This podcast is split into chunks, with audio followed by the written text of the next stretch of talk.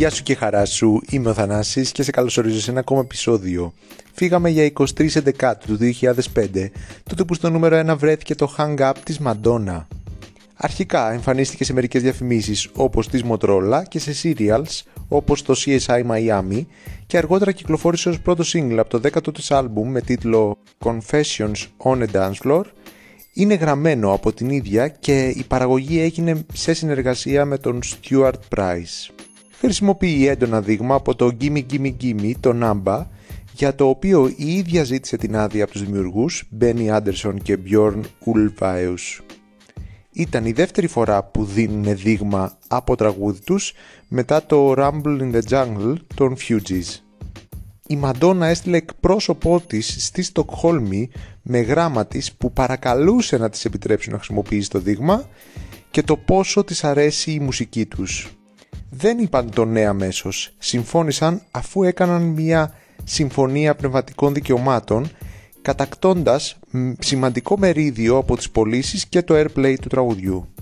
Αργότερα ο Άντερσον δήλωσε πως θεωρεί το Gimme Gimme Gimme την ουσία του Hang Up και αστιεύτηκε ότι είναι το αγαπημένο του τραγούδι από τη Μαντόνα μέχρι τότε. Είπε πως δέχτηκαν γιατί θαυμάζουν τη Μαντόνα και τα κότσια που έχει να υπάρχει στη μουσική για 21 χρόνια. Για την απόφαση της να το κυκλοφορήσει και σε ψηφιακή μορφή, η ίδια δήλωσε πως είναι μια business woman που αναγνωρίζει ότι η μουσική βιομηχανία αλλάζει. Ο ανταγωνισμός είναι μεγάλος με πολλές νέες κυκλοφορίες, οπότε θα ήταν χαζό να μην ενώσει τις δυνάμεις της με άλλες εταιρείες και μάρκες. Μουσικά είναι ένα dance pop, disco και new disco κομμάτι. Χρησιμοποιεί τον ήχο του χτυπήματος του ρολογιού, κάτι που ο Stuart Price είχε χρησιμοποιήσει στο παρελθόν.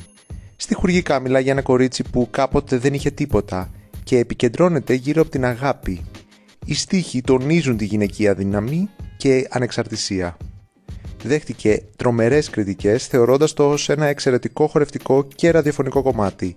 Το Rolling Stone το έβαλε στο νούμερο 76 στα καλύτερα της δεκαετίας του 2000, ενώ εμφανίζεται και σε όλες τις λίστες με τα αγαπημένα της χρονιάς από μουσικά περιοδικά. Έγινε νούμερο 1 σε 41 χώρες και έχει το ρεκόρ Guinness για αυτόν τον λόγο. Έχει πουλήσει πάνω από 5 εκατομμύρια παγκοσμίως. Στην Αμερική έφτασε μέχρι το νούμερο 7 στο Billboard Hot 100, ισοφαρίζοντας τον Elvis Presley με 36 top 10 επιτυχίες εκεί. Αργότερα η Madonna τον ξεπέρασε με το 4 Minutes. Έπιασε κορυφή στην Αυστραλία ξεπερνώντας την Kylie Minogue για τα περισσότερα νούμερο 1 εκεί, ενώ στη Βρετανία μπήκε αμέσως στο νούμερο 1 χαρίζοντας το 11ο κορυφαίο τραγούδι στο κορίτσι και έμεινε 3 εβδομάδες στην κορυφή και 40 στο chart. Είναι το τραγούδι με τις περισσότερες πωλήσεις για την ίδια στη Βρετανία. Το βίντεο κλιπ αρχικά ήταν να το σκηνοθετήσει ο David LaChapelle, ο οποίος ήθελε να είναι σε στυλ ντοκιμαντέρ, αλλά η Μαντόνα διαφώνησε με την ιδέα, δίνοντας τη σκηνοθεσία στον Johan Renck. Ήθελαν να τονίσουν την έκφραση μέσω του σώματος και να ενώσουν όλους τους χορευτές μέσω ενός boombox.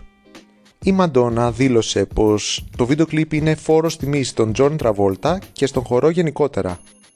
Οι κινήσεις αντλούν έμπνευση από το Saturday Night Fever, το Grease και το Perfect και χρειάστηκαν 3 ώρες για να το γυρίσουν. Λίγες εβδομάδες πριν από τα γυρίσματα η Μαντόνα είχε σπάσει 9 κόκαλά της σε ένα τύχημα που είχε όταν πήγε για υπασία αλλά δούλεψε σαν στρατιώτης με το χορογράφο για να βγάλει το βίντεο κλιπ.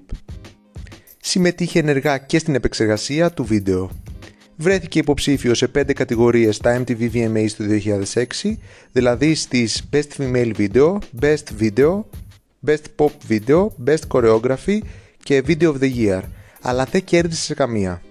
Έχει μέχρι τώρα πάνω από 300 εκατομμύρια προβολές στο YouTube. Φύγαμε να το απολαύσουμε, αλλά και να παρατηρήσουμε τις ομοιότητες του με το Gimme Gimme Gimme τον Άμπα. Ευχαριστώ που ακούσατε, σας περιμένω στο επόμενο.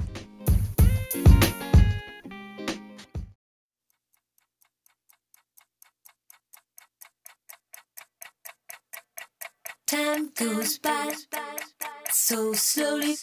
Time goes by so slowly. Time goes by so slowly.